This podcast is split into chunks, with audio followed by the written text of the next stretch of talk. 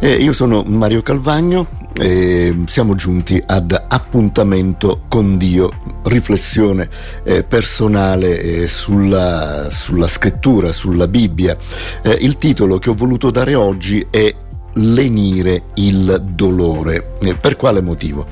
Eh, perché il versetto di riferimento ehm, è quello di Proverbi capitolo dodici, eh, il versetto venticinque, dice: il dolore che è nel cuore dell'uomo lo abbatte, ma la parola buona lo rallegra. Eh, sì, c'è una... Eh, Una, una, una contrapposizione, diciamo così, di queste due che sono situazioni di vita abbastanza comuni.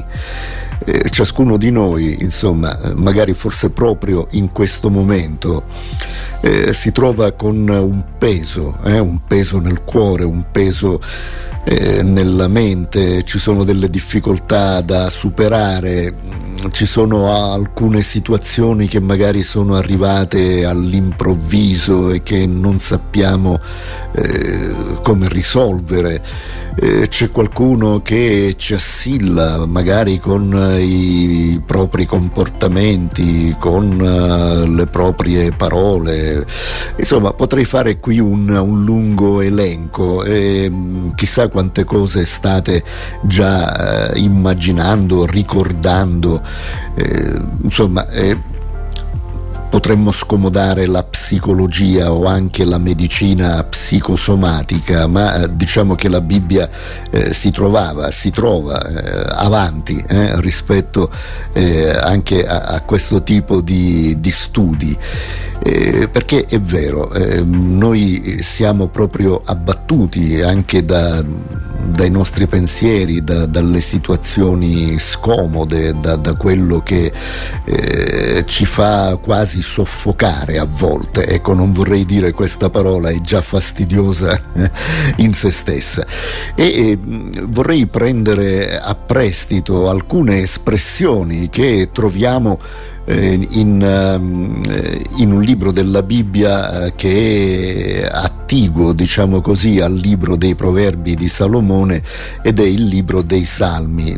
Diciamo è attiguo in quanto nelle nostre Bibbie è stato inserito eh, proprio eh, prima dei Proverbi, e lo troviamo lì, ma è, è anche per, per temi, diversi temi che vengono trattati nei Proverbi. In qualche modo eh, li ritroviamo nei Salmi e, e viceversa, anche se i Proverbi sono proprio delle, eh, dei flash, delle, delle sentenze eh, come, come questa che abbiamo, abbiamo appena eh, letto. Insomma, il dolore che nel cuore dell'uomo lo abbatte, ma la parola buona lo rallegra.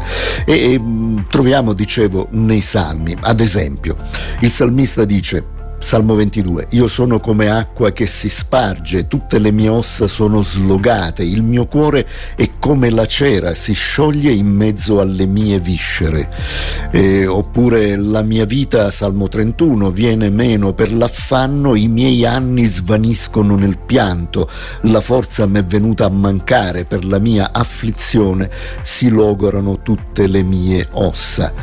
Eh, finché ho taciuto, questo è l'ultimo che leggo, ma ce ne sono veramente eh, tanti. Finché ho taciuto, Salmo trentadue, le mie ossa si consumavano tra i lamenti che facevo tutto il giorno. E sì, quello che dice il salmista è molto importante ed è molto vero, eh? E però c'è qui un finché ho taciuto.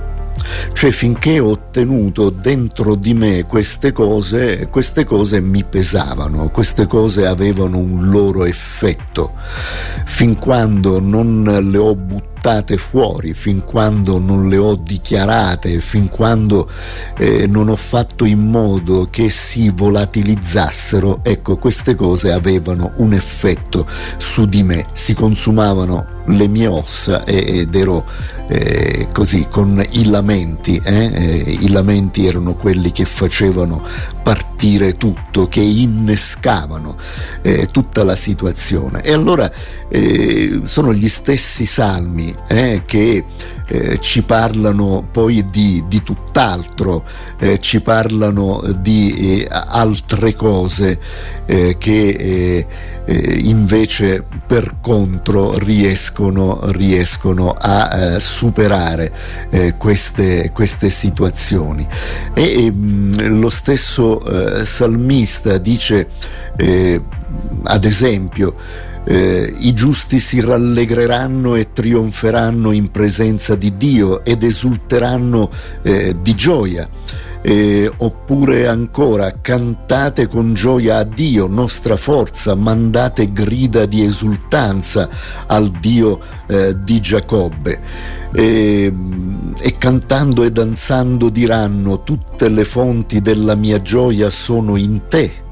Ecco, è molto importante questo, anche se mh, nella nostra vita non avessimo eh, dei, dei veri, dei reali motivi di gioia, almeno quei motivi di gioia che noi pensiamo dobbiamo avere, eh, che noi pensiamo siano giusti, siano opportuni. Qui il salmista ci dice che tutte le fonti della mia gioia sono in Dio.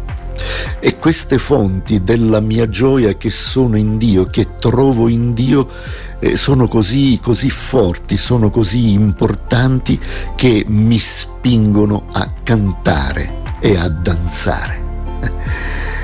Sì, sembra strano, ma bisogna, bisogna realmente provare a meditare sull'amore di Dio, sulla potenza di Dio, sulla presenza che Dio ha in questo momento e che potrebbe avere in maniera molto più forte nella mia vita, nella tua vita, nella vita eh, di ciascuno di noi.